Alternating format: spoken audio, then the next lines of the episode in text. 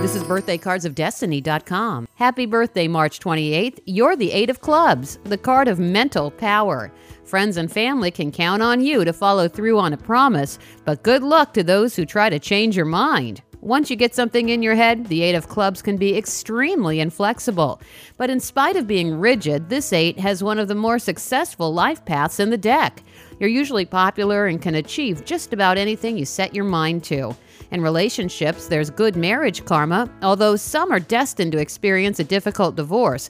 And female Eight of Clubs shouldn't allow her love life to get in the way of her life's work. Famous Eight of Clubs include Bob Dylan, Robert Redford, and Meryl Streep.